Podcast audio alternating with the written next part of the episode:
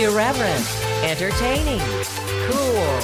You're listening to LA Talk Radio.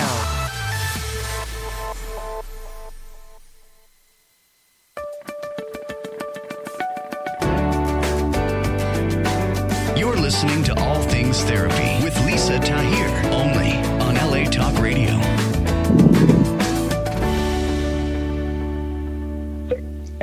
Welcome to All Things Therapy.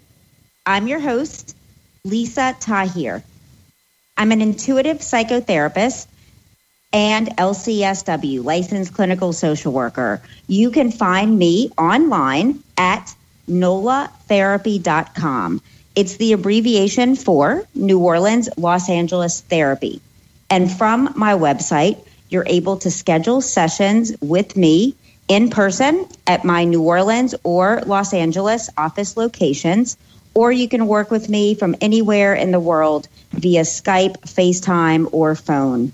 You're able to listen to archived episodes of this show from NOLA Therapy, as well as subscribe to this show via the link to iTunes, Google Play, and YouTube. And I would really welcome you and appreciate so much if you would support my show through the crowdfunding campaign I have with Patreon.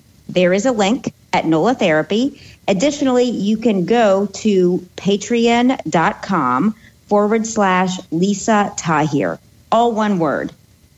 So I'm going to introduce my guest. In moments, I am going to be speaking with Patricia Marr.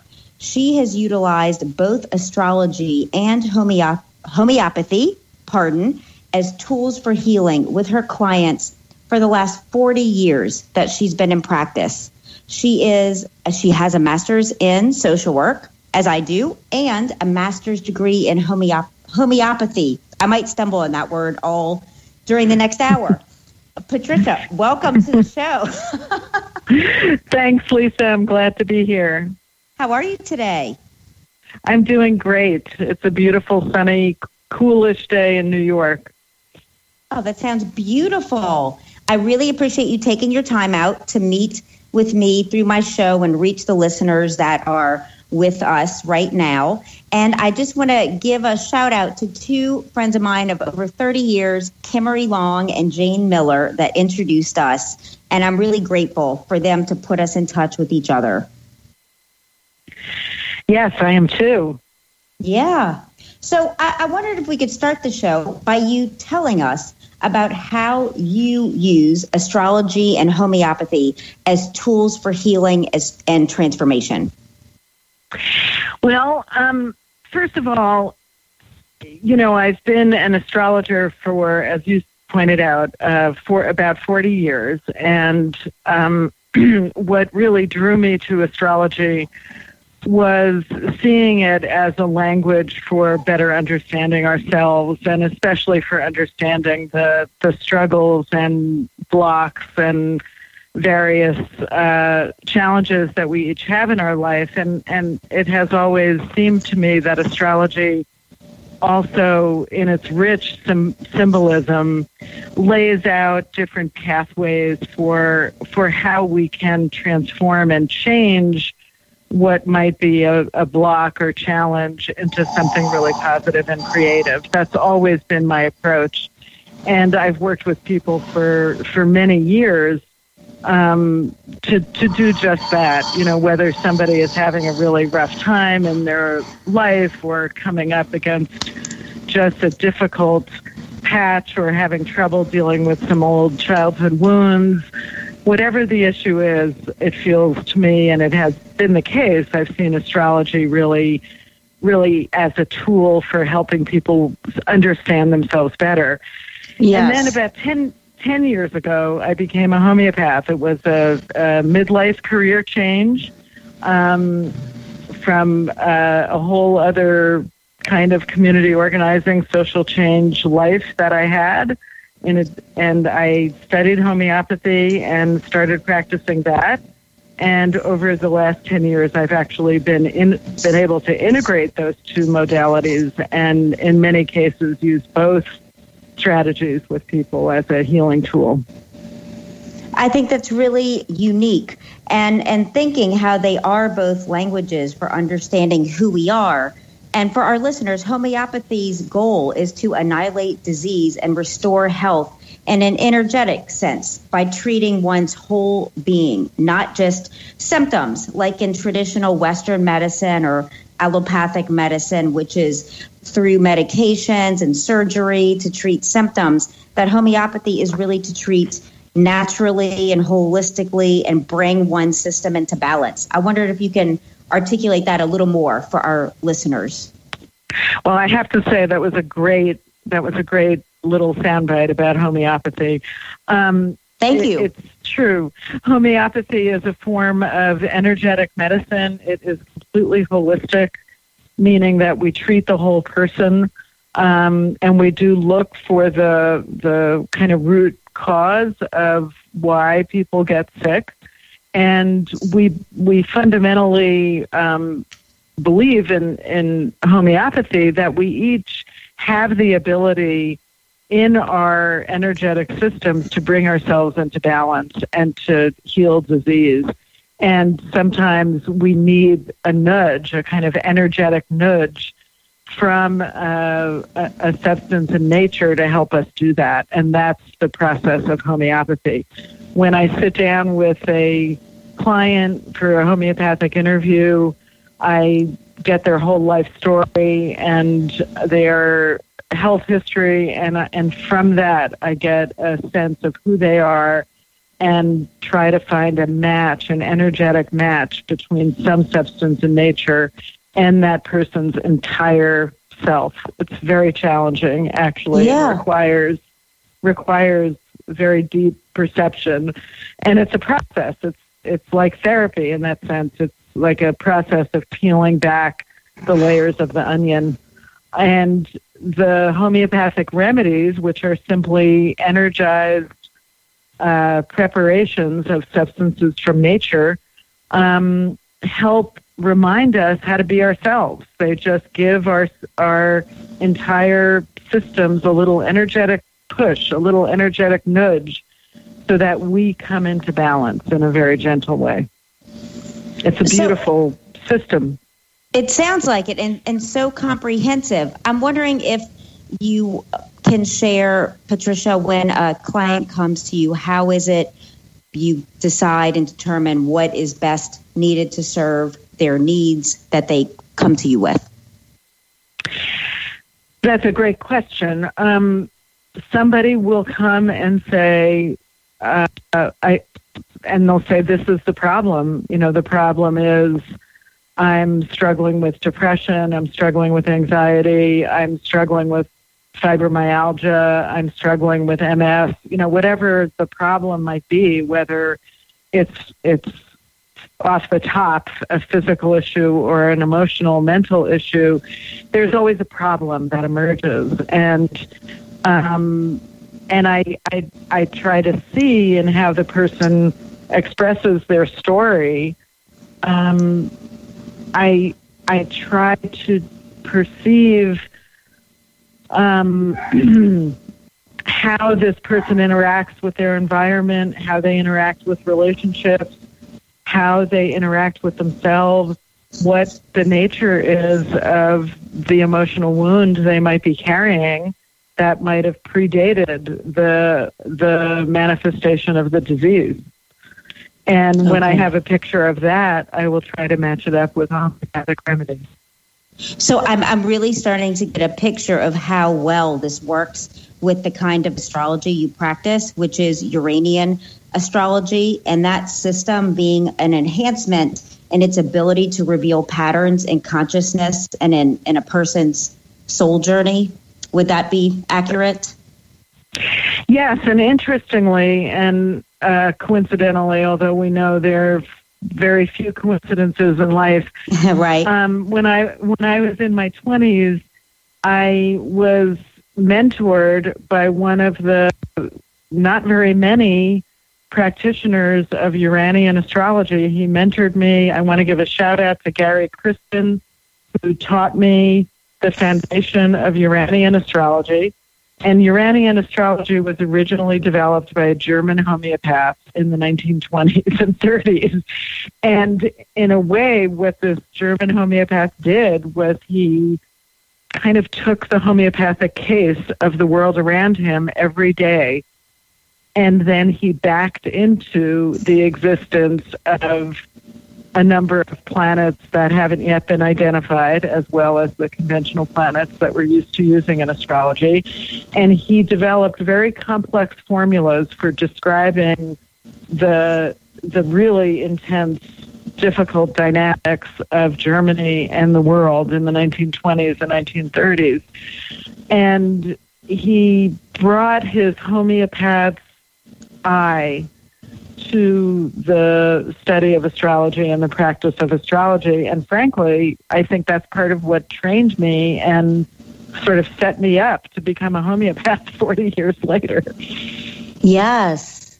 And for our listeners that love research as I do, that would be Al- Alfred Witte, the German astrologer and homeopath, correct? Of the Kepler That's circle right. that that developed this system of astrology. And it was so interesting to learn that he was able, using the geometrically based chart that he developed, to actually predict when Russia was bombing um, certain areas. Uh, it was just so interesting. I'm blanking on exact dates and places, but he was able to predict in a way that hadn't been done before. That's right. Yeah. Yeah, he was And- an amazing, um, brilliant man. So, using these trans-Neptunian planets, and to, additionally to a, a traditional Western astrological chart, can you talk to us about how that all comes together and what that even means? Well, you know, conventional astrology, regular Western astrology, which I love and which I also practice, I kind of combined that with Uranian astrology, um, does an astrological chart, say a birth chart, um, and we do it as if we were the center of the universe and everything were moving around us. And it's, it gives us a very individually centered experience or picture of what our life experience is. Like this is about my birth chart is about me and this is how I experience the world. And this is how I experience relationships and life around me. And in Uranian astrology, it goes beyond Neptune and Pluto and um, includes eight additional planets that uh, that that really describe forces in society and on Earth that are much bigger, much more karmic, much more uh, transpersonal, uh, much more generational. And the other factor in Uranian astrology is that the chart is laid out somewhat differently so that an individual's birth chart, for example, gets superimposed upon the chart of the earth itself so that we can see how somebody interacts with the world around us and how someone interacts with society, how somebody interacts with the big with the big um, sweep of history, how somebody interacts with major changes that are going on in the world around us. You know, there are some people who live their lives and don't necessarily interact with with the big issues of our time. And then there are people whose lives get played out on kind of a bigger in a bigger arena and and those people's lives intersect with the big movements of our time. Uranian astrology gives us a much better picture of that. And that that makes sense to me. The the themes that the points of energy, the hypothetical planets of Uranian astrology having to do with the underworld, creative energies, uh, expanded wisdom, and depth and transformation, and some of the things that I was reading about really make sense, especially what's going on in our times. And I know at some point you're going to talk a bit about the significance of the recent solar eclipse for us nationally and personally. So I'm just thinking of how these these this energy system really addresses a lot of what we're experiencing now. That's right. And you know, in in my work, um, you know, when I'm sitting with somebody, I I don't necessarily go into a great amount of detail about the Uranian planets just because, you know, understanding the the planets in our solar system astrologically is difficult enough, let alone right, going right. into great detail about things people have mostly never heard of. Um, but but I do in an astrology session, uh, I really look closely at the role of Neptune, Uranus, and Pluto, those so-called outer planets if you own a vehicle with less than 200,000 miles and have an auto warranty about to expire or no warranty coverage at all, listen up. CarShield has a low-cost month-to-month vehicle protection plan that covers more parts than ever. Visit carshield.com/audio to find out how you could pay almost nothing for covered auto repairs. Drivers who activate this vehicle protection today will also receive free roadside assistance, free towing, and car rental options at no additional cost. Get your free quote today at carshield.com/audio. That's carshield.com/audio. Um, and I also work a lot with the asteroid Chiron, and of course, I focus a tremendous amount on Saturn. But Uranus, Neptune, and Pluto are so exciting and interesting to me because they they really represent parts of our psyche that are either unconscious or are transpersonal. They represent sort of archetypes of of energy. They represent our shadow. They really play out for us in in terms of some of the, our most difficult emotional habits and patterns. Those and challenges. Planets, and challenges. Those outer planets also describe our creative urges, our spiritual urges, sometimes our compulsive behaviors, our addictive behaviors. Yeah, yeah. You know, we can, we can really understand ourselves and some of our most most difficult patterns by looking at the outer planets and also by looking at Saturn's position in the chart.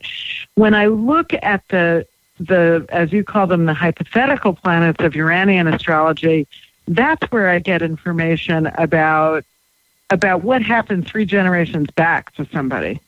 Like okay. what happened what happened to their immigrant parents from Haiti? What happened to you know the the Jews escaping Germany in World War II, or you know that those deeper, what we call in homeopathy, kind of miasmatic influences from other generations really come through those planets. So, can you talk to us a bit more about the outer planets? And I know when I had the reading with you within the past year, and it's been a tremendous year of change and growth and really going deep within and getting close to my outer planets and what these wounds mean and and how I've gone about healing them. Not so, uh, not so. What would be the word? Um, I've developed better ways to go about healing these wounds in the last year. So, can you tell our listeners more in detail how Neptune, Uranus, Pluto, Chiron affect them? Well, um, yeah. Um, first of all, let me also say that I could probably hold forth about any one of these subjects for 24 hours straight. So please, yeah. please interrupt me if I go on. Sure, of course. um, but you know, in it, just to give people sort of a snapshot, um, Uranus and Neptune and Pluto really represent very transformational energies that manifest, they show up in our unconscious and they also show up in the world around us. And they're they're so slow. The planet those planets are so slow. You know uranus's orbit is 84 years to get through the zodiac. Neptune is something like 170 or 80 years. Pluto is over 200 years to move through the zodiac. So they spend a very long time in a particular sign. So there will be a whole generation of people you know, people born in the 40s and 50s all had Pluto and Leo, for example. Um, and and those planets move so slowly that they don't have the kind of personal individual character in somebody's chart that say uh, you know knowing what sign or sun or moon or mercury or mars or venus are in those are personal planets those that they represent really individual parts of our personality, and the sign that they're in is very expressive. Well, you know, it's it's not that significant to me whether somebody's Pluto is in Leo or whether it's in Virgo. I mean, yes, that's important. But what's important is that we can only understand the action of those big, slow planets by looking at history, by looking at the world around us, by looking at the trends that are occurring politically, uh, looking at the trends in in in art, in music, in pop culture, um, looking at philosophy, looking at literature. We we have to stand back a bit in order to really understand what those planets are manifesting. Now, in addition, those planets represent parts of our unconscious, right? So, so right. Uranus, Uranus, which was discovered um, around the time of the American and French Revolution, you know, Uranus is is a planet that has a lot to do with polarity, with revolution. It's a very mentalized planet in the sense that it rules Aquarius, so it has to do with with ideas, with with uh, radical thinking, with um, with uh, revolutionary thinking, with ideology, mm-hmm. and it it has to do with with radically upset, upsetting the apple cart. Uranus okay. Breaks things down, turns things over, it polarizes. You know, think about what was going on in the 1770s and 1780s. You know, we had in Europe and the United States at least this visionary, radical vision of democracy that led to revolutions, and we also had you know, ideological justification for the enslavement of Africans. So you had that kind of contradiction that's built into Uranus, where on the one hand you've got radical visionary democratic thinking, and on the other hand you've got a split where you can ideologically justify the complete degradation of humanity. So that is a very classic Uranian kind of picture. Okay. And by Uranian, when I use the word Uranian here, I'm, I, I mean Uranus. Yes. So, so how does that operate in our lives? In our in our somebody's chart, Uranus is going to show up as sort of the chaos principle, or it's going to show up as a really polarizing energy, especially if that Uranus is making an angle to a personal planet in somebody's chart. Mm-hmm. If it's making an angle to the sun or the moon or to Mars, Mercury, or Venus, or even if it's aspecting Saturn, you can get a real tension between Saturn trying to hold on tight and Uranus trying to bust out and, right. and wreck everything in its path. We often experience Uranus as an outside force. We experience it as the accident. We experience it as somebody doing something in our lives that completely causes an upheaval. It's the sudden, dramatic, tumultuous event. The unexpected. It's the unexpected. It's potentially bipolarity, right? It's it's dramatic. It's it's it can it can manifest as dramatic changes of state in a person's psyche. So you can see that if somebody has Sun Uranus or Moon Uranus in his or her chart, that they may have had the experience of an incredibly unstable emotional environment. Mm-hmm. Does that make sense? Yeah, it makes perfect sense. Yeah. So that's how I sort of see the action of Uranus. Um, and it can also be highly creative. It can be highly visionary. It can be completely expansive and and brilliant, right? I mean, it has just tremendous creative potential. Potential, yes. Just like when something is destroyed, there's potential for the re- rebuilding, growth, starting over. As as hard and challenging as that can be, it also That's can right. can be really transformative. And and it's it's Uranus that has brought us great leaps and discoveries and and the technological revolution and things like that, right? I mean, you can oh, think cool, of yeah. the, all the expansion that's occurred just in our lifetime with technology, and a lot of that has been um, related to Uranus, or if we look at what happened several years ago when Uranus entered Aries for the first time in 84 years, and we saw revolutions happen like Arab Spring, right, throughout the Yeah. Middle East. That was a real manifestation of Uranus and Aries. Um, so those are some of that's that's a real nutshell on your uh, about Uranus. With the planet Neptune, you know Neptune it, it rules Pisces. It uh, its symbol is the ocean, and Neptune is an incredibly complex force in our lives, and we experience it internally and many times as the as an urge to sort of merge with something bigger than ourselves. It's it's the place in us that wants to taste sweetness. It's where we want oneness with all things. Mm-hmm. So you could see that that can be tremendous when it comes to creative inspiration. Yes. Um, you know, artists who can sort of touch Neptune and channel incredible, incredibly beautiful or, you know, transformative kind of art and music and literature. right. And you could also see that that Neptune could make it on a personal level really difficult to have boundaries.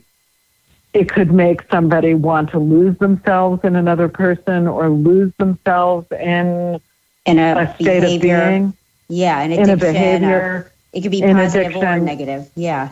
Exactly. So it's really, you know, you have to really get to know these planets and where they are in relation to factors in one's individual birth chart and really understand what kind of influence do they have on our personal planets and you know why how and why are our patterns of life maybe really wrapped up with them And when you And do a get to- reading, I'm sorry. If you, you I was going to No, say no, when you do a ahead. reading for our listeners to know that that you go in great detail, as you did with me, about what is going on in my life, things to be aware of, and and and such. So our listeners know you, you really tailor this for the individual that you're working with.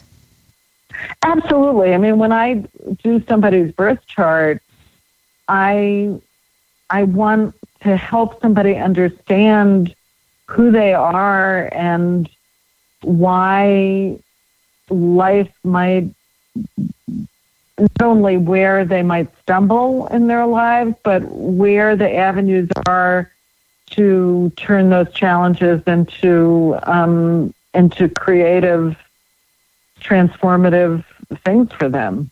Yes. So the only way to do that, I think, I think that astrology is very helpful in helping us understand these dynamics. Like God, you know, when somebody says, "Why does this keep happening to me? Why do I keep getting involved with people who are fundamentally unreachable?"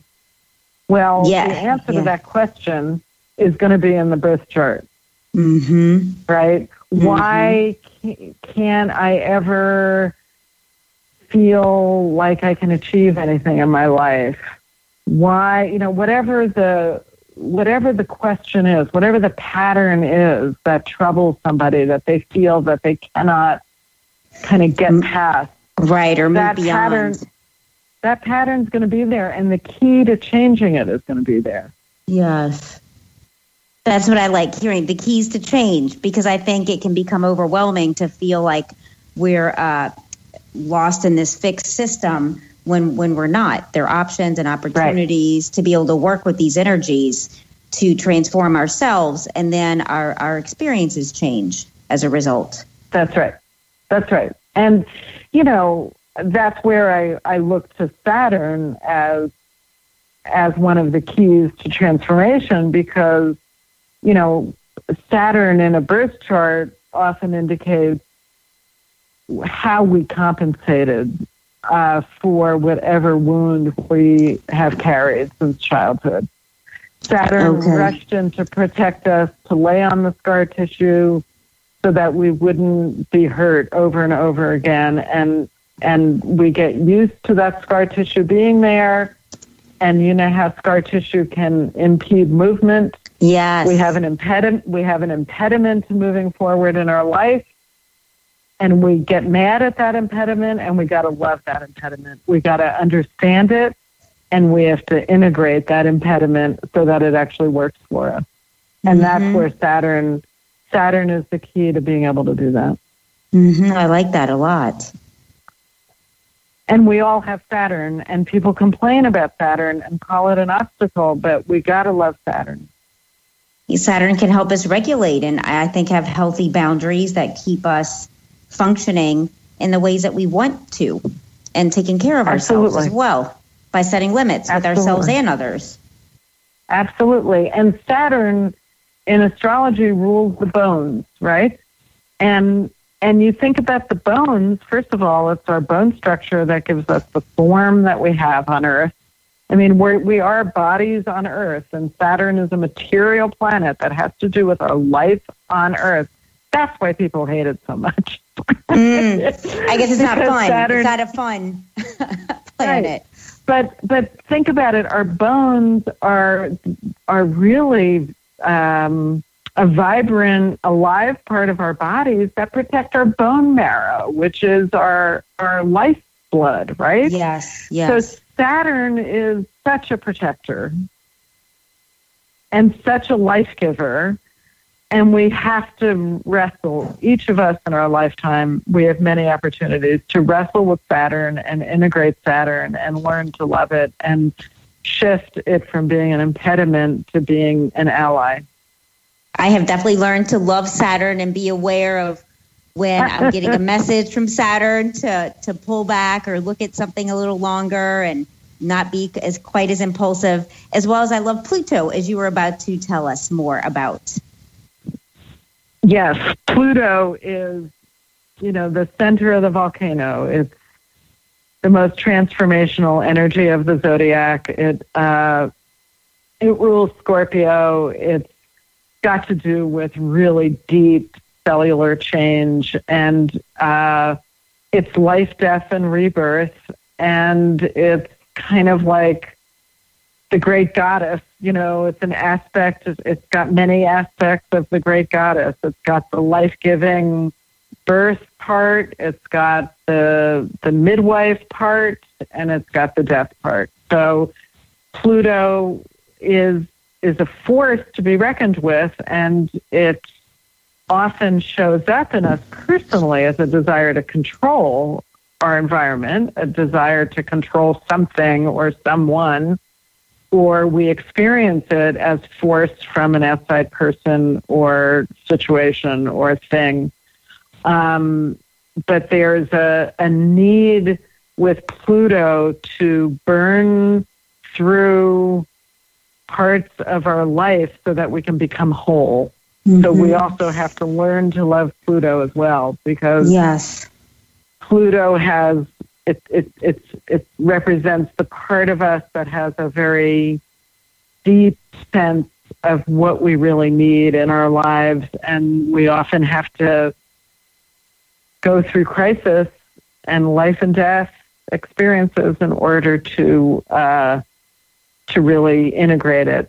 So if somebody really fights the Pluto in their chart, there can be Mhm. some very split split off destructiveness. Okay. Okay. How, And how, that's why it's so important to deal with. how do your clients typically um, respond to when you're telling them about these types of themes? How what has been your experience? My experience is that people really appreciate hearing about them because very few, there are very few places in society right now, and I'm sure you find this as a psychotherapist, where people can really fall apart, where people can really dig into their stuff and have a language for grappling with their stuff and not just cover up their stuff with medications or whatever else. But but you know, part of what I encourage people to do is to really engage with these parts of our psyches productively, creatively, and and get to know them and Yes. and and under and if we have a language if we have a language for understanding what some of these dynamics are, it's much easier to do that instead of just feeling ground down by Saturn and Pluto or addicted by Neptune or Right. shattered by Uranus.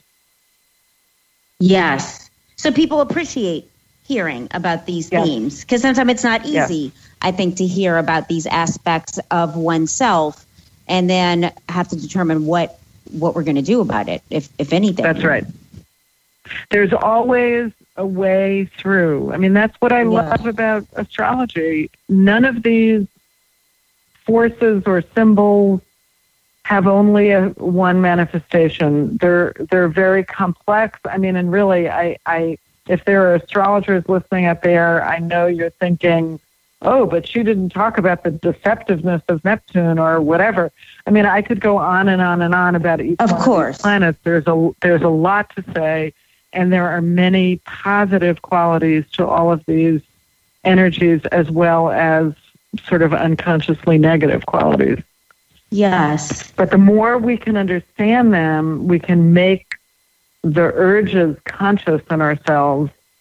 The more healing there can be. Yes, I agree.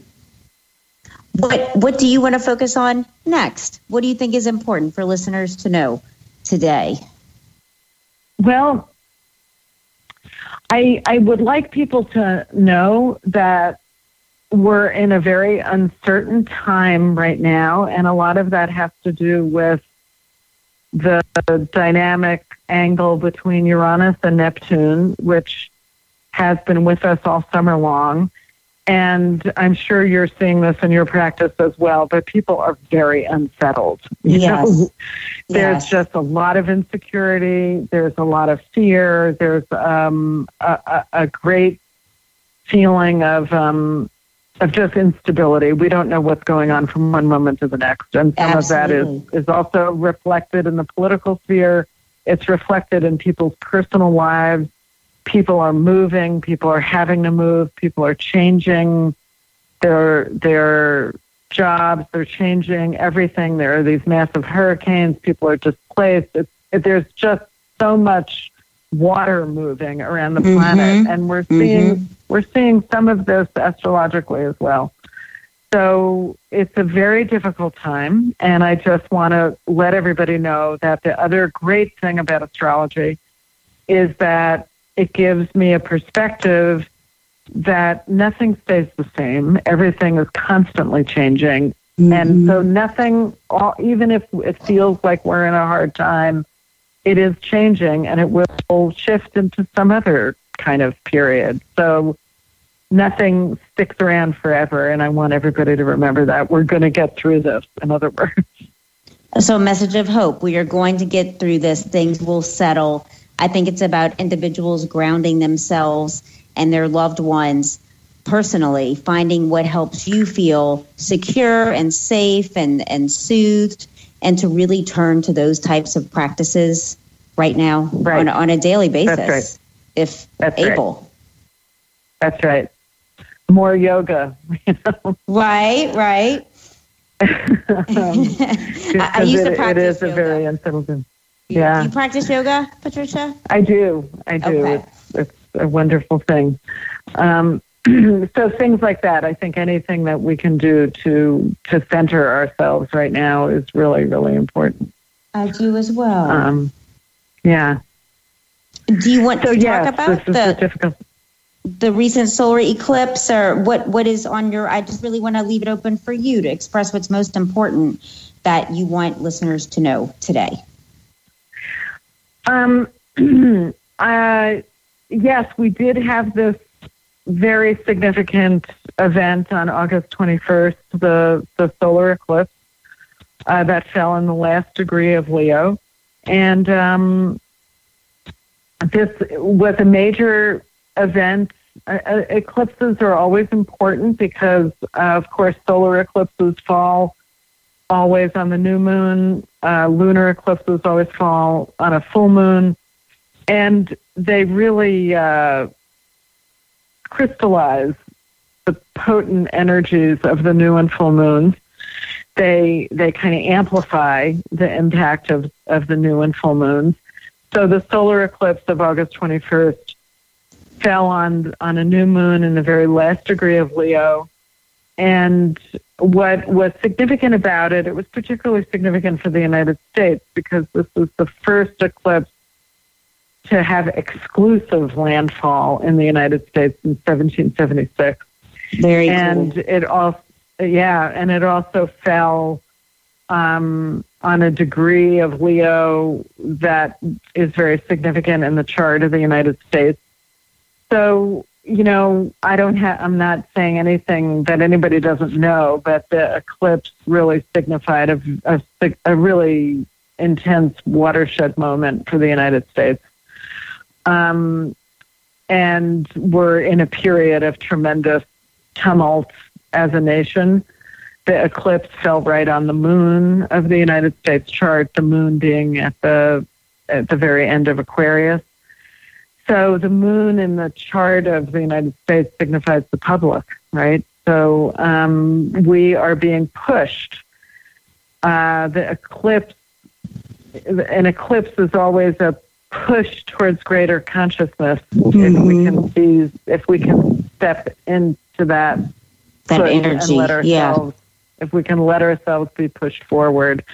So to me, the eclipse signifies can we live up to the Aquarian ideals that this nation says it was created on?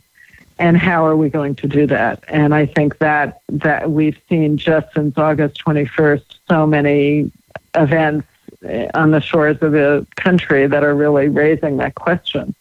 Yes. So it's an energetic push. It's a push towards consciousness. I think that is also true for people whose charts, whose natal charts interact with the chart of the eclipse, with that last degree of, of Leo. Mm-hmm. Um, individuals will be getting also an energetic push forward to deal with big questions in their lives over the next few months. Um, so it was a very significant watershed a, mo- a moment for the U.S. I think the the intensity of the hurricanes in the Caribbean, yes. in Florida, in Texas, all of that also, you know, was suggested by by the eclipse. Mm-hmm. So we have a lot on our hands to deal with as a nation. We are heading into the first Pluto return that we will have experienced as a nation, and that starts in about the year 2020 when Pluto is coming back to the position that it was in in the chart of the United States. So we have some work to do on our shadow side. Yeah. Absolutely. So I want people to also be aware of that. That um, as as unstable as this period feels, we have an opportunity over the next several years to really come to grips with our shadow, and that is a good thing because it is. that's the way that's a way to be healthy is to deal with our shadow. And I think to be honest with ourselves about those shadowy impulses, be it violence, be it jealousy, um, other things that we kind Right. of, it's even hard for me to find the words right now because it's things we don't like to think about in ourselves that we feel that we, and, and I like to remind clients that just because you have a feeling or a thought doesn't mean that you are taking that action or you're not necessarily acting upon it. So it's okay to start to learn what those impulses are that you might even feel ashamed. A lot of shame, I think, uh, we experience around our shadow selves. And um, right. When we re- when we repress them, they can come out sideways in arguments with people or an act of violence that we might even be the recipient of if we're repressing our need to speak out in a in a more I don't know aggressive way, like a more assertive way, might be a better a more accurate way to say that. Can you can you say a little more about this as well? Because that's what I'm working on my clients with to own right now. Yeah, well, I I think that was very well said because what happens you. with with Pluto is that we have these these urges to be to express our power in a sense. And if we repress those urges you're absolutely right they can come out sideways. And that's what can happen with pluto combinations in somebody's chart Mm-hmm. is that is that it, we either experience repression at the hands of somebody else or we experience violence at the hands of somebody else or we Exactly. have those impulses ourselves Yeah. and you know we want we want to squelch those impulses and then they can come out in all kinds of unconsciously powerful ways and of course the the nugget the beauty that's buried within pluto is is the ability to generate tremendous creative power. And and that by power I don't mean power over other people. I mean Right. power in and of ourselves. And I'll tell you to circle back to the eclipse I learned something very important in that eclipse. What was that? I went I went to Tennessee to see the totality because I had never seen a total eclipse Mhm. uh, I mean, I maybe saw it when I was five years old uh, in a cardboard box, but I hadn't ever seen it in this way. And when the moon covered the sun, I had a moment of fear. Mm. I felt, oh my God, oh my God, the sun's going away. I mean, it was a moment of, of real instinctual fear. Yeah. And it made me really appreciate what it means in a astrological chart when a planet like the sun is covered up or aspected by a planet like Saturn or Pluto or Uranus Oh, or ah, Neptune yeah. or something. It made me really appreciate that in a visceral way. yes. The other thing I learned was when the moon covered the sun, that although it got dark, the shadows became really clear and mm. distinct in a way that was very cool. And that was a beautiful little lesson in the moon, right? That the moon Yes. illuminates the shadow. That's what we love about the full moon is that when the moon is bright and shining full, everybody's stuff comes out. That's what we mean by the moon illuminating. A full moon illuminates the shadow side. And our emotions, I think, point and our to those emotions. things to look at. Absolutely. And then the other thing I learned was as the moon started moving away on it from the sun after totality, it had just moved a hair and the sunlight was so bright I had to put those glasses back on. Right. and that's how that's how powerful the sun is. So I got this again a really visceral picture that our solar selves are so beautiful and fabulous and just want to shine forth. That's all we want to do. We want to shine. Our sun energy astrologically represents our bodies on this earth and it's who we are and we want to shine forth all of who we are.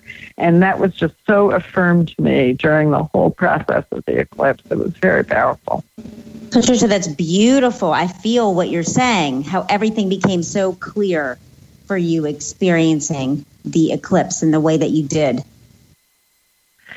So yeah, so so all of these what we call symbols, you know, they're symbols, but there are these celestial bodies out there and they they represent such powerful, beautiful energies. And um and yes, even the even the planets we think are terrible and have a bad reputation, they're they're incredibly transformational symbols for us.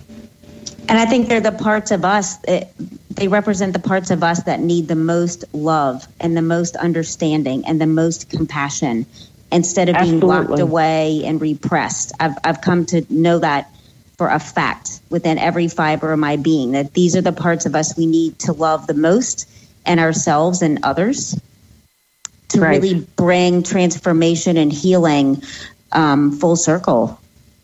That's right. That's right, because we can't just live. Uh, we're all of we're all of it. We're not just the happy sun, the happy moon, the happy Mars, Venus, Mercury. We're all of that. We're we got Saturn, we got Jupiter, we got Uranus, we got Pluto, we got Neptune, we got Chiron, we got all those other things going on. Yes. And and our goal is to be as integrated and as whole as possible. It is. Patricia, I want to give our listeners how they can reach you to schedule sessions with you. So I have just been talking to Patricia Maher P A T R I C I A M A H E R. And you are on Twitter at Patricia Maher. You, your websites are patriciamaherhomeopathy.com and patriciamaherastrology.wordpress.com. And you meet with people worldwide through FaceTime, Zoom, and Skype. And you have physical offices in Akron, Ohio, and New York City. Is that accurate information? That's perfect. I really appreciate you being with us today, Patricia. I, I enjoyed hearing you and just absorbing everything. I feel like I've been downloading what you've been saying the last 50 minutes. Thank you so much. I really appreciate the opportunity to to talk about these things, these You're important welcome. issues. Well, I'll have you back on in the new year.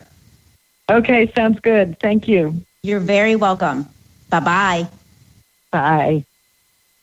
That concludes our show for today. Please tune in next week as I bring you another guest.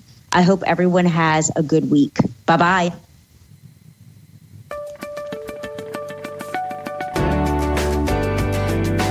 You're listening to All Things Therapy with Lisa Tahir,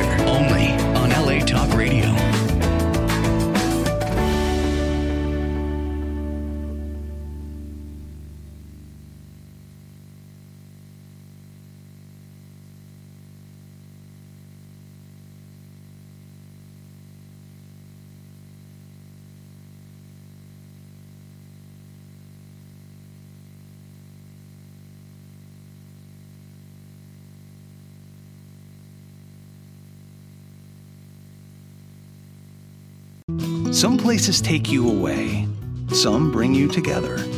Marathon does both. Marathon is Florida's family key with something for everyone. You'll find museums and wildlife refuges, wide open beaches, miles of warm, clear water, and the historic Seven Mile Bridge. For more about Marathon and the latest safety protocols, visit flakeys.com/marathon.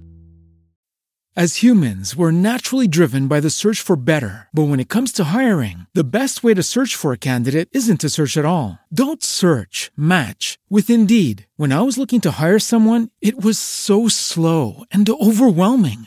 I wish I had used Indeed. If you need to hire, you need Indeed. Indeed is your matching and hiring platform with over 350 million global monthly visitors, according to Indeed data, and a matching engine that helps you find quality candidates fast. Ditch the busy work. Use Indeed for scheduling, screening, and messaging so you can connect with candidates faster. And Indeed doesn't just help you hire faster. 93% of employers agree Indeed delivers the highest quality matches compared to other job sites, according to a recent Indeed survey. And listeners of this show will get a $75 sponsored job credit to get your jobs more visibility at Indeed.com slash podcast. That's Indeed.com slash podcast. Terms and conditions apply.